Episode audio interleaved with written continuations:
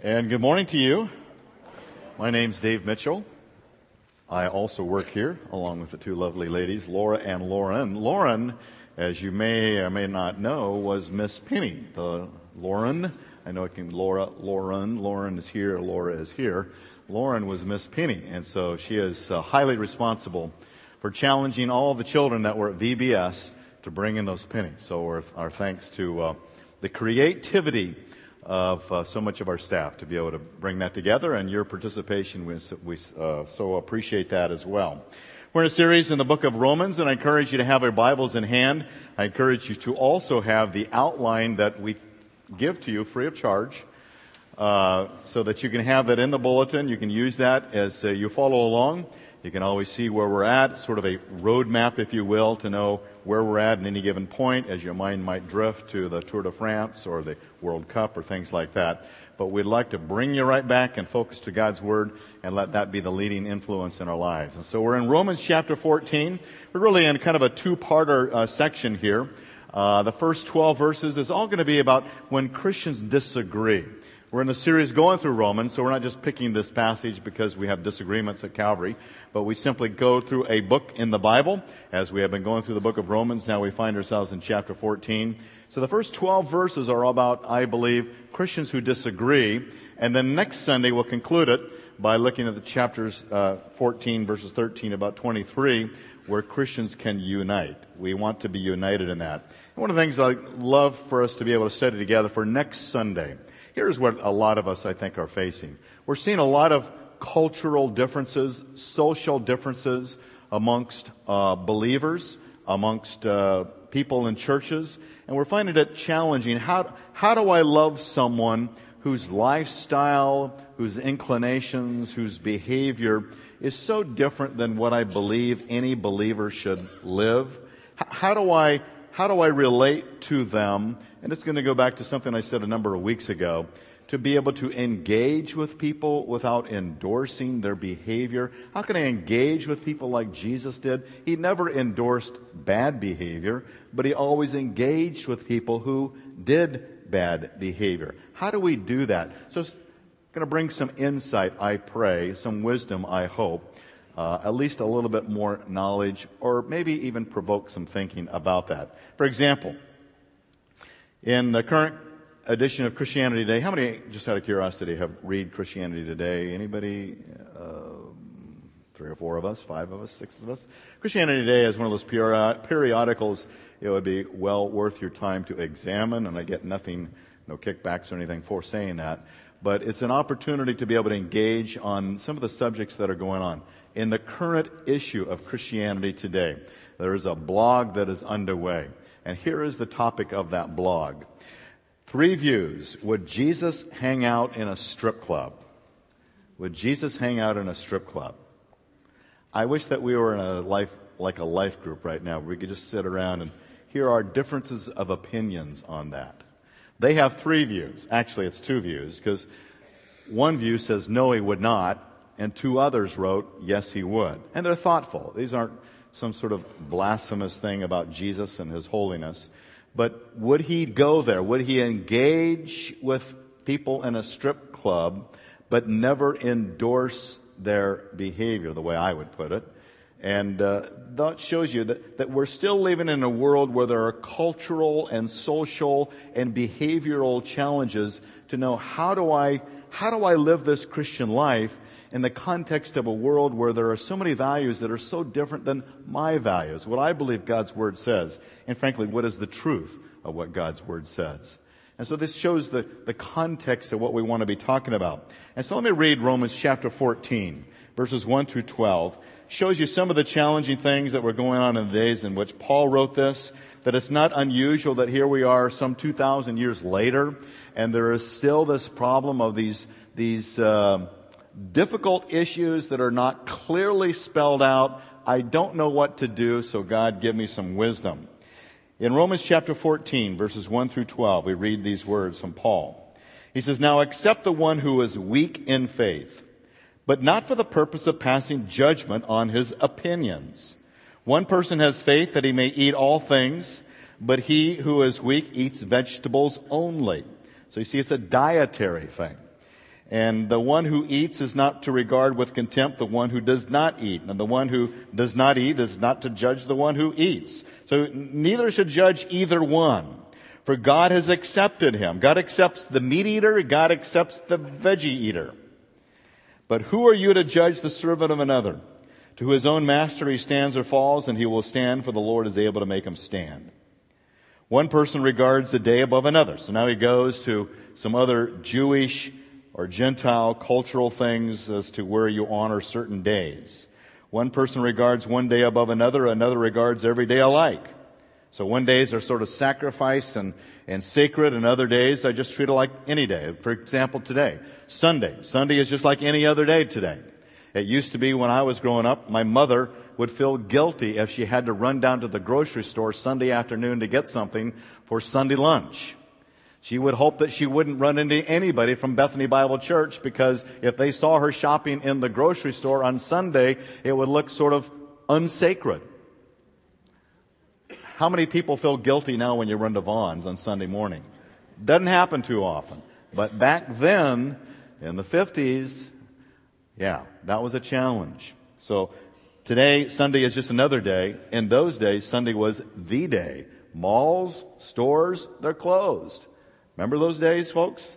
I'm old enough with some of you, not as old as a lot of you, but uh, no, I'm just kidding. But I'm as old as a lot of us here and uh, can remember stuff like that. Well, in those days, 2,000 years ago, there was still sort of this religious phenomenon about certain days being held high regard and others saying, no, it's just any other day, like Sunday. Each person must be fully convinced in his own mind. He who observes the day observes it for the Lord. So here goes to motive. Motive. Am I doing this for the Lord? And he who eats does so for the Lord. For he gives thanks to God, and he, and he who eats not for the Lord, he does not eat, and gives thanks to God. For not one of us lives for himself, and not one of us dies for himself. For if we live, we live for the Lord. If we die, we die for the Lord. Therefore, whether we live or die, we are the Lord's. For to this end, Christ died and lived again, that he might be the Lord both of the dead and of the living. But you, why do you judge one or your brother?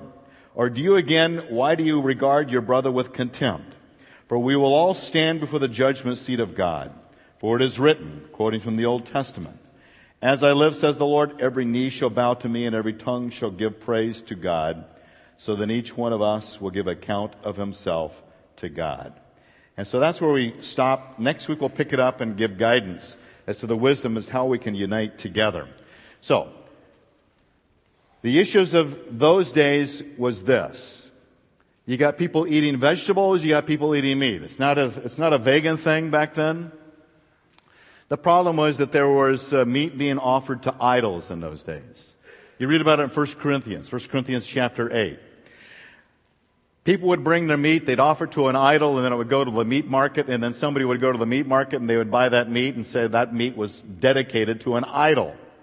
Well, those who are weak in faith, if you will, that's what he calls them, those who are young in their faith, those who have not been taught in their faith, they would see that meat as having been tarnished, and for me now to buy that meat, eat that meat, serve it to my family, would be the same thing as me participating in idol worship. And he says, I, I can't do that even though I didn't bring that meat and give it to the idol and I didn't come and offer it to the idol as an act of worship, in a second degree relationship, because that meat was given to the idol, I therefore cannot eat of that meat. And so to make sure I never eat meat that has been given to an idol, he says, I'm going to become a vegetarian. There were vegetarians in those days, and all they ate were vegetables. Others in that day says, you know, an idol is nothing but a bunch of stones that have been carved out. Meat given to a bunch of stones that are carved out is still meat. It doesn't matter whether it was given to the stones of an idol or it was just put into a meat market. Meat is just simply meat. Meat does not change. The nature of meat does not change simply because it was given to an idol. And so therefore I have freedom to eat that meat. That, that is no problem for me. But Paul says, now here's where you need to be careful. If the weak in faith sees you eating this meat, they may become offended and stumbled in their faith. And so therefore, you need to be careful about eating that meat because you never know who's watching you. And they may see that and they be, may become offended. Their faith may be harmed. And we'll talk about some of the kinds of things that maybe are the meat and the vegetables of today. You might have things you want to add to it, but let me begin in this way. When disagreements occur, we need to evaluate two areas you see on the outline. We need to evaluate the issue, then we need to evaluate the people that are involved in the issue because all those uh, matter. Here's the first thing that I noticed that comes from God's Word that Paul talks about. The issue. Is it a matter of opinion or a clear command from God? That's what I love about verse 1. Notice what he says. Now accept the one who is faith and weak, who is weak, I'm sorry, who is weak in faith, but not for the purpose of passing judgment on his opinions. Opinions. You notice that God, Paul is talking not about commands of God, he's talking about opinions. The word opinions in the Greek is dia logissimo. Dia means through, logissimo means reasoning. Opinions are simply my mind reasoning that I have now concluded that this is a right thing or this is a wrong thing. I have no outside revelation from God. The Spirit of God has not come upon me and given me a prophecy about this. I simply have concluded it in my own mind's eye. I think it's just wrong. I shouldn't live my life that way. And if I think that I should not live my life that way, then there are some believers that go around saying, I don't think you should live your life that way. There are a lot of things that are sort of my own reasoning as to what I have concluded that is true. I referenced a couple of those in my little email that I send out each week. For example, when I was early here, my first year here at Calvary Church, which is uh, a long time ago now that I think about it. It's back when I had hair and it was brown. I don't think you were here that first year. Made it all the easier for me. Thank you. No, I'm just kidding. Love Ken while he's sitting there. Um, what was I saying? Where are we? Is the World Cup started? No. Oh, wait. Um, my first year, dia logismo, to reason through my opinion, my reasoning. I had someone con- uh, confront me that when you put your Bible on the ground, right there, that's sacrilegious. Now, you, I don't know, maybe you would agree with that. It's like the flag, you know, you don't, you, well, I'm not putting on the ground because I hold the Bible in low regard. Put it on the ground because uh, there's no place else to put it. It's just a pragmatic thing. But someone has reasoned in their mind a conclusion that Bibles on the ground are sacrilegious, and I don't know, maybe they're supposed to be burned. I don't know. I don't know what the rules are on that. I've never been informed. Seminary didn't teach that stuff. Someone else told me that uh, if I walk from here to here and I don't have a Bible in my hand, that it means that I hold the Word of God in low regard. People aren't expecting to hear the Bible. So I always carefully now carry the Bible from here to here because I don't want anybody to conclude that the Bible is not important. And, uh, but this is reasoning that some have had. One other thing I shared with you uh, is this picture. I know that not everybody has had time to read my email, and that's why some of you have not read it yet. But I came across a devotional that was produced probably a, a generation or two before me. And in that devotional, they had a picture at the top of it. Here's a woman gardening. She's sweating, got the hat, and she's digging hard.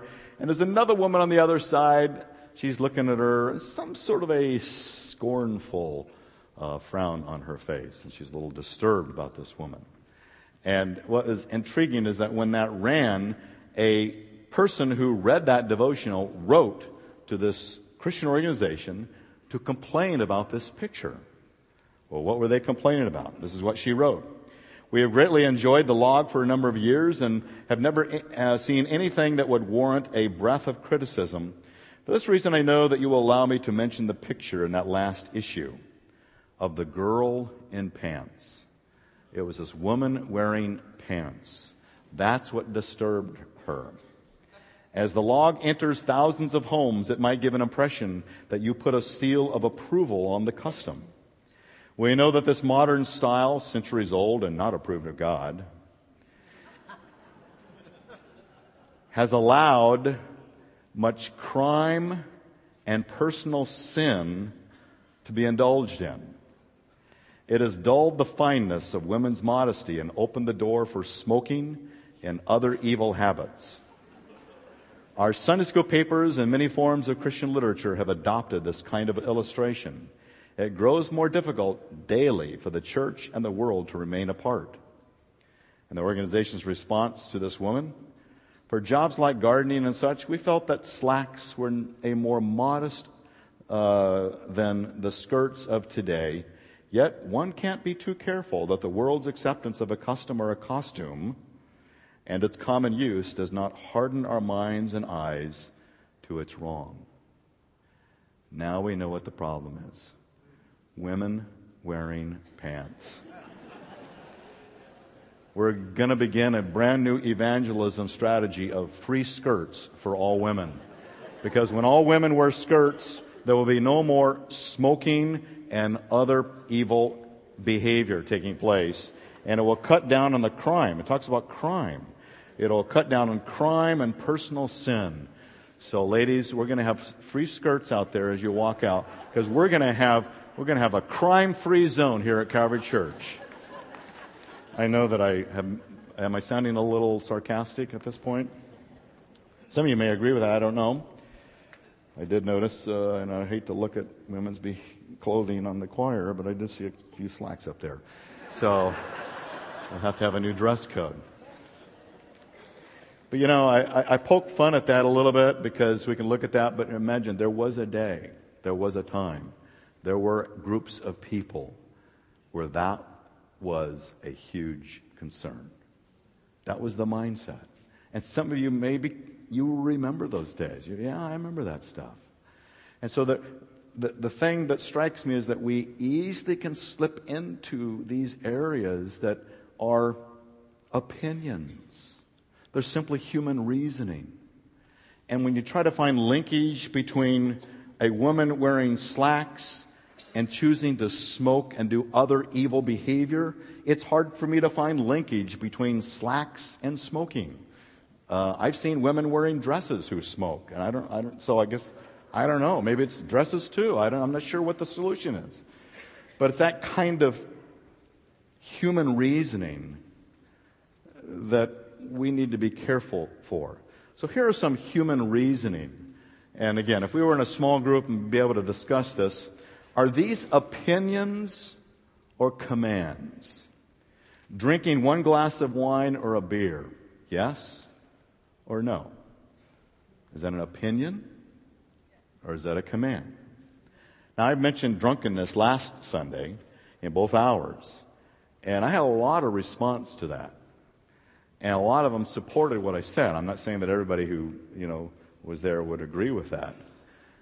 But I know that there is a concern that we as God's children are careful that we, like the person who eats meat given to an idol, do not, by our behavior of drinking alcoholic beverages, also give cause to the weaker brother or sister as a step of offense.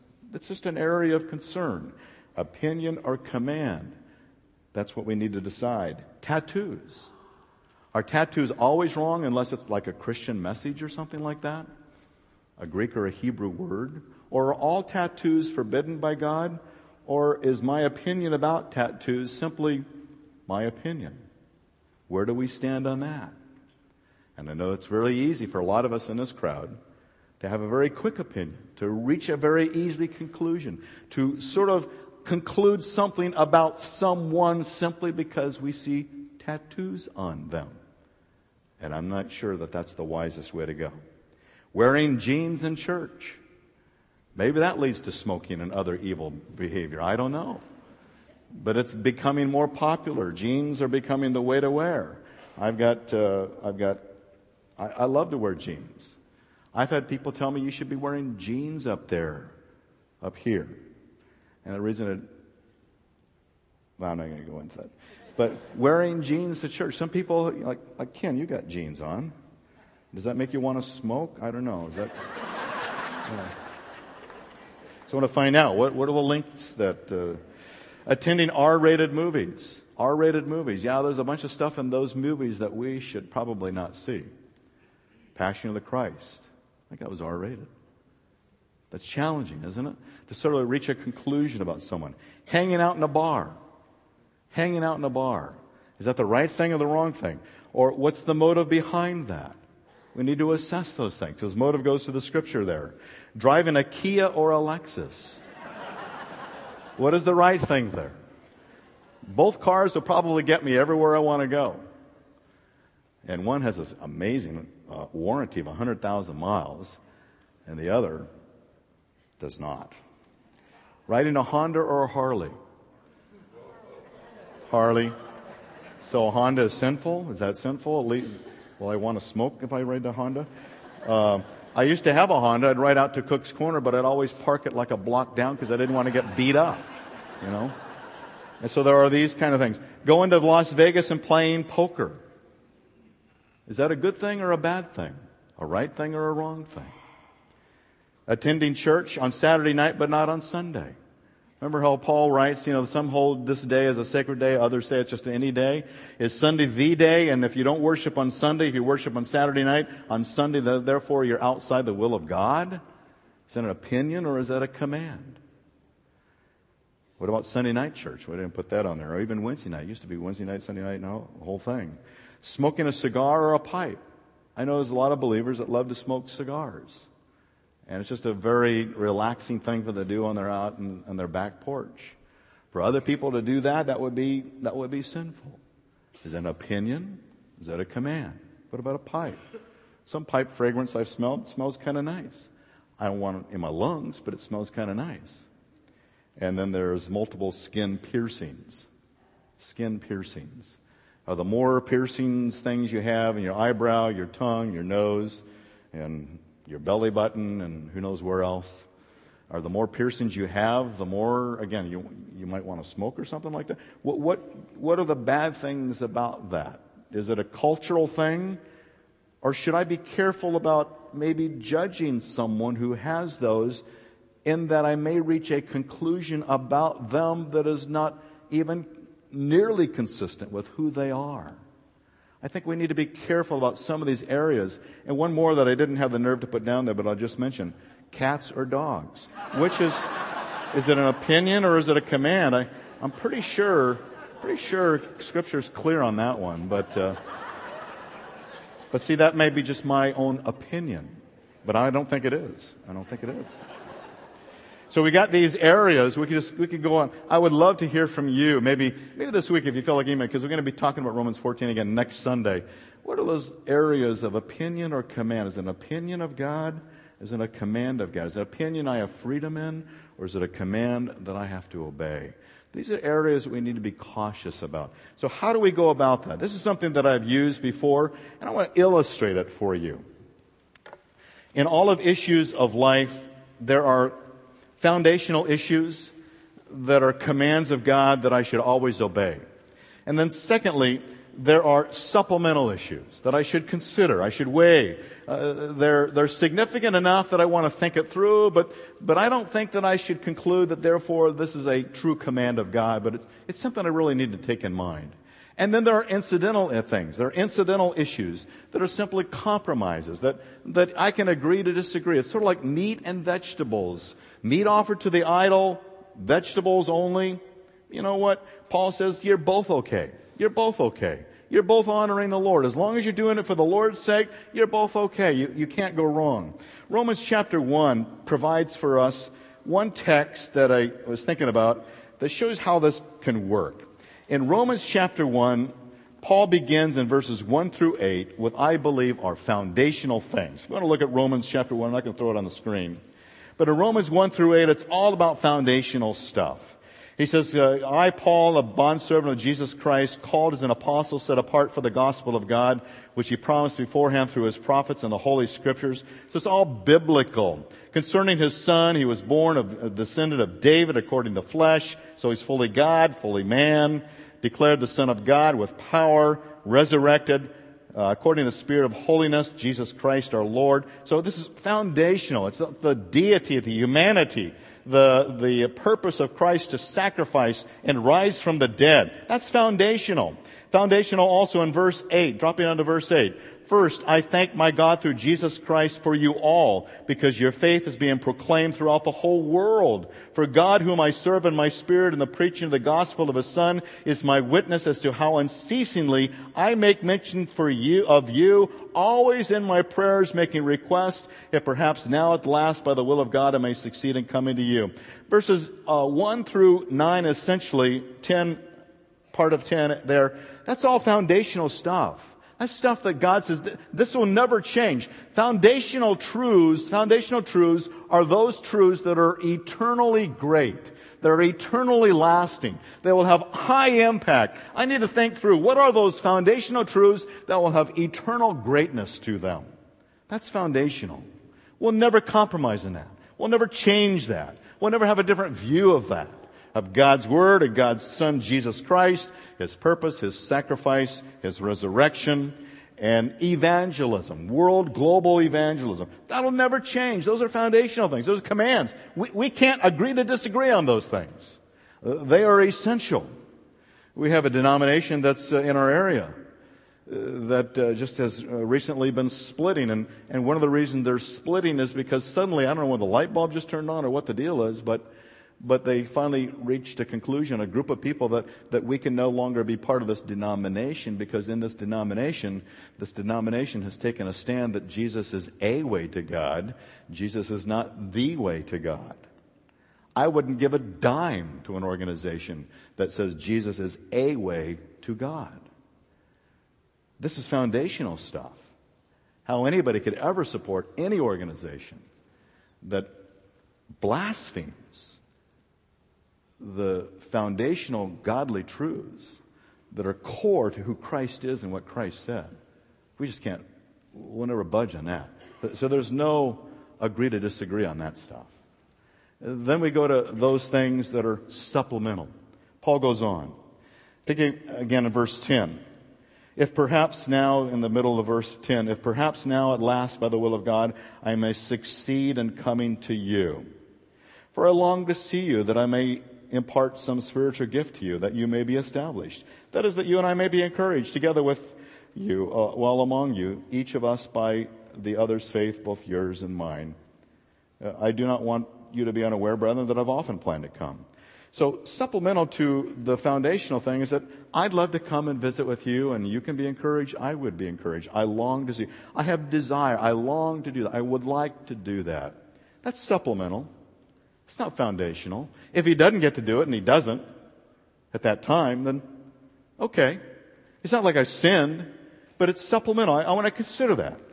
To long to be with someone, to, to want to be encouraged by someone, that's something that you, you don't have to believe in the deity and the humanity and the sacrifice of Christ and his resurrection to have that desire.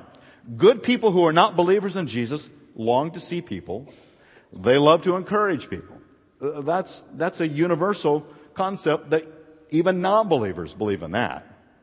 So verses 8, nine, uh, uh, 10 through 12 are supplemental issues that, yeah, you can agree, disagree. If it works out, great. If it doesn't work out, well, that's the way it goes. No big deal. I'm not going to get all uptight about that. I'm not going to quarrel with God about that because it's, it's supplemental. And then incidental, incidental is whether the plans actually work. You notice that in verse uh, 12 it says, that you and I may be encouraged together with, uh, with you while among you, each by the other's faith, both yours and mine. I do not want you to be unaware, brethren, that often I have planned to come to you and have been prevented so far, so that I may obtain some fruit from among you. I have been prevented. And then if you read over in chapter 15, verse 22, I think it is, you find a follow up to that plan. He says to them in 1522, For this reason I have often been prevented from coming to you for now, with no further place for me in these regions, since I have had for many years a longing to come to you, he says, I still have that longing. I just can't get there from here. Uh, that whenever I go to Spain, I hope to see you in passing and to be helped on my way there by you when I have first enjoyed your company for a while. So I'm going to go to Spain and then I'll go to you in passing. Wait a second, I, I thought you really wanted to be with us. Are you going to pass through? What's the deal with that? But now I'm going to Jerusalem, serving the saints. For Macedonia and Achaia have been pleased to make a contribution to the poor among the saints in Jerusalem. He says, what happened to this longing to come and be encouraged by one another? Now you're suddenly changing all your plans. You're just Spain and Jerusalem and, and Macedonia and Achaia are supporting you and you're just going to pass through if it works out. Well, that's incidental. I'm not going to get all uptight about the fact that I wanted to see Paul, but now Paul can't come. He's got different plans. He's got a different city, going to different travel plans. He's got a different travel agent. Couldn't get on this flight, so he's taking that flight. I mean, who cares? It's just incidental to everything. I'm not going to get uptight about incidental things that we can agree to disagree on. And, and Paul, we'd love to see you, but if it doesn't work out because your travel plans have to change, because you got to get to Jerusalem, you got to take this uh, offering for the poor, that's okay. We're good with it. Too often, we get all uptight and argumentative, whether in a marriage or family or community, over some of those incidental things and most insignificant things that should make no difference whatsoever. We get all uptight about incidental stuff when God says, put all your passion into foundational stuff.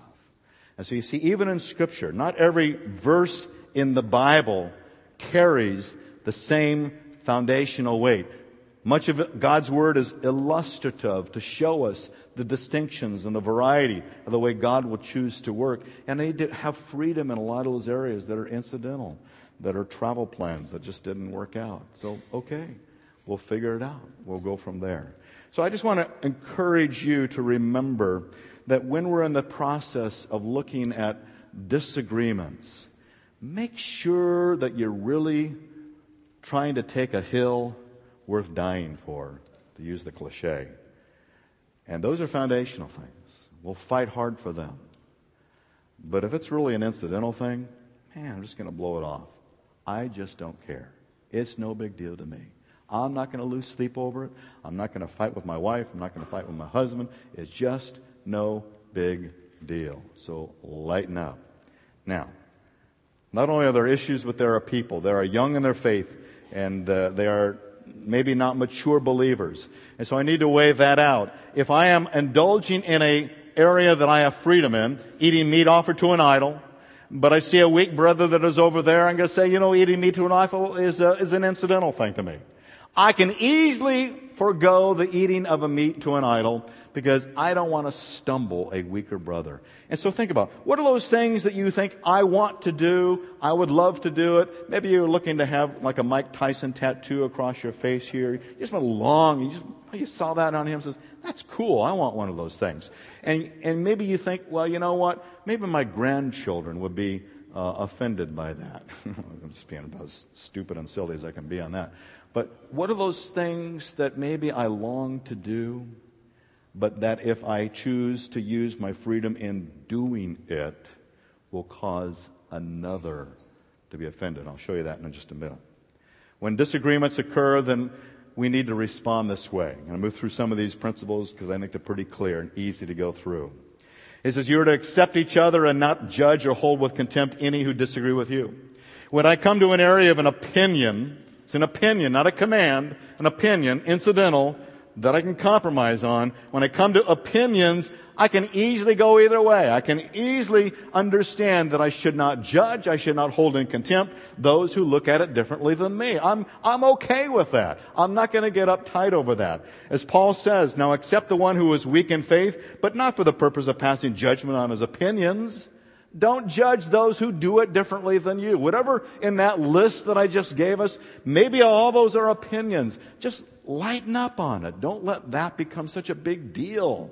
Man, we get all uptight about things and we can easily get uh, irate uh, about certain people's behavior and get all stoked. And uh, one of the, well, next week. To accept means to receive them into their life. And then secondly, admit that we all have freedom in opinion issues. We do have freedom in those opinion issues. Make sure it's an opinion issue. And then when I determine that, that I've got freedom. Now it's guarded by the fact that I don't want to offend a weaker brother because the Paul says this, the one who eats is not to regard with contempt the one who does not eat. The one who does not eat is not to judge the one who does eat, for God has accepted him. God's accepted both the vegetarian and the meat eater. God has accepted both of them. God's accepted the tattoo wearer and God has accepted those who are against tattoos. God's accepted the piercer, and God has accepted the non piercer. God has accepted the person of this particular background and that particular background the same. There are no distinctions with God on the incidental issues of life. But the danger is that we get uptight about things. And the danger is two kinds of consciences. Let me just throw this in very quickly. There is the weak conscience that is terribly guilty over things that are really incidentals, and you shouldn't have guilt over that. Paul says, however, not all men have this knowledge, but some being accustomed to the idol until now eat food as if it were sacrificed to an idol, and their consciences being weak is defiled. I ate meat, I, I, I realized it was given to an idol, and man, I feel so sinful for doing this. And God says, don't feel sinful. Your conscience is simply hypersensitive because of how you grew up. I still to this day, because the only cards that we ever played in the Mitchell home were rook cards. Rook cards, okay, but poker cards, not okay. To this day, when I hold poker, and I don't play poker, but when I hold, hold playing cards that you play poker with, however that should be said, to this day, when I see the king, the jack, and the queen, and, and the spades, and the clubs, and all that stuff, I still feel kind of, kind of like guilty. And many of you look at me and think, baby. Uh, but when we're brought up culturally in a certain way that certain things are wrong, it's kind of hard to get rid of that. It's hard to get rid of that you know, in, in a Sunday afternoon, if, if I didn't get the lawn mowed and I got to mow the lawn, I, I kind of like, hmm, I don't think I should mow the lawn this afternoon. It's Sunday. There's certain things you just don't feel right about doing on a Sunday. Because Sunday is that day. Even my mother, remember, she couldn't go to the grocery store on Sunday. We all took long naps on Sunday afternoon. We didn't do anything on Sunday afternoon because we had Sunday night church to get to. I take two hour lap, naps and I get up with a terrible headache. I'm like, what am I doing? You know? And so these kinds of things that he's so guilty if you don't keep doing what you were brought up to do. But then there are those who should feel guilty but don't. The Spirit explicitly says that in later times some will fall away from the faith, paying attention to deceitful spirits and doctrines of demons by means of hypocrisy of liars, seared in their own consciences with branding iron. These are people who are being led into demonic behavior and they're participating in demonic behavior and they don't feel guilty. Anybody who's doing something demonic and doesn't feel guilty has got a major problem. There are those people who do things that they should feel guilty, but they don't. We call them sociopaths. What's wrong with these people? Shouldn't they know that that is wrong? Because in this particular case, it was men who forbade marriage and ab- advocate abstaining from foods which God has created to be gratefully shared by those who believe and know the truth for everything created by God is good. Yet freedom to do that, but man, you're doing things that are involved in demonic behavior, and that's where your conscience should feel guilty. And then we need to examine our motivation behind the, the claim of freedom to assure that you are not doing it for selfish reasons, but for the Lord. The, the key for a lot of this is motivation. Why do I do what I do? In areas of opinions. Occasionally, I've thought about not getting a real tattoo, but getting a fake tattoo right here, my neck, and just not even say anything and just let you observe that. It might say joy on it or something like that, you know. Mom, something like that. Harley. And just wonder. Now, if I did that, the only reason I'm doing that is to poke you, right? It's not like I just want to give you a little jazz. It's not a good motive, is it? But if I did it and it said Jesus Christ, is Lord and Savior of the world. because I want to be a witness everywhere I go. You say, right on, Dave, right on, brother. Well, we need to understand what's the motive of some of the stuff we do. Why, why am I wanting to have this area of opinion, this human reasoning, no command of God? God says freedom. You got freedom all day long in that, brother. But why do I do it? Am I cautious in doing it? Am I aware of the weaker brother that may be offended in doing it?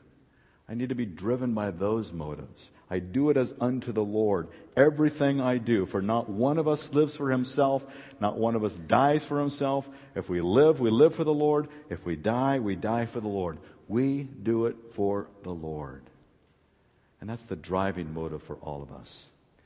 And so I encourage us to be those people who are driven for those causes that are foundational to Jesus Christ, for the cause of evangelism. We had a guy a number of years ago, since I'm to hung up on tattoos, we had a guy a number of years ago, I remember in our high school uh, ministry over here in the gym, who came in and he had tattoos all over his body. He was the tattoo evangelist. Because everywhere he went with those tattoos, it was an opportunity to engage people about Jesus Christ. And that was his freedom. That was his freedom to do it. Some people might look at him, oh, a gang member, oh, well. No. He's a gang of Jesus Christ, is what he was. And so we need to understand what the motive is behind this. I'm going to stop here, but I'm going to pick up and encourage us. I'm going to give you guidelines next week on how we can unite, even as we might disagree about areas of opinion. And then, secondly, my hope is for next Sunday. I encourage you to come back. That we're able to understand how can I engage with those who have areas of opinions that are different, or how can I even engage with those who have behaviors that are contrary to God's commands? How can I engage with them and yet not endorse or put a stamp of approval on the behavior that we know God is not pleased with? How can I do that? How can I unite behind the cause of what God has given to us? I'm going to encourage us with one last thing. At the bottom of the outline, here's kind of a responsive reading that we want to do. And then wrapping up this message for at least at this point in time, we'll pick it up this week for next section of God's Word. But here's kind of a corporate prayer response. Matt Doan wrote this, and I liked it, and so I thought I would steal it and use it here this service but give him full credit. I'm going to read the first part, and then I invite you as a community of grace to respond in this way. This is kind of our commitment that we want to be people of grace and moving forward in the areas of opinions and even in the areas of commands, that we would be people of grace. So let me read the first part, and you can respond. In our differences of worship styles and church practices, in our differences of age, backgrounds, and interests, and our diversity of spiritual gifts, vocational calling, and future goals. For the sake of unbelievers here in Orange County and around the world. For the sake of future generations that follow us here at Calvary Church. And because of the amazing grace we have received through Jesus Christ, may we be a community of grace. Let's ask that we would be those gracious people who go out. Father God, I thank you that you are a mighty God who helps us in some areas of challenge. Sometimes it's easy for us to really get kind of tweaked and upset and overwrought and really disturbed over things that are areas of opinions. Father, sometimes in marriages and in families, it's, it's not the major stuff, it's the little stuff that eats away. And God, we're just all uptight over things that we know that you have said, look, what's the big deal? Let it go. So, Father, help us to be people of grace.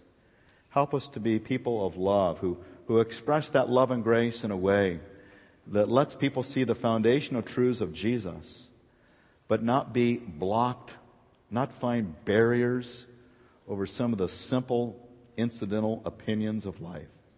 Father, guide us with that wisdom that we can distinguish between that which is an opinion and that which is your command and live according to your commands, but still as a community of grace. We thank you for it in Jesus' name. Amen.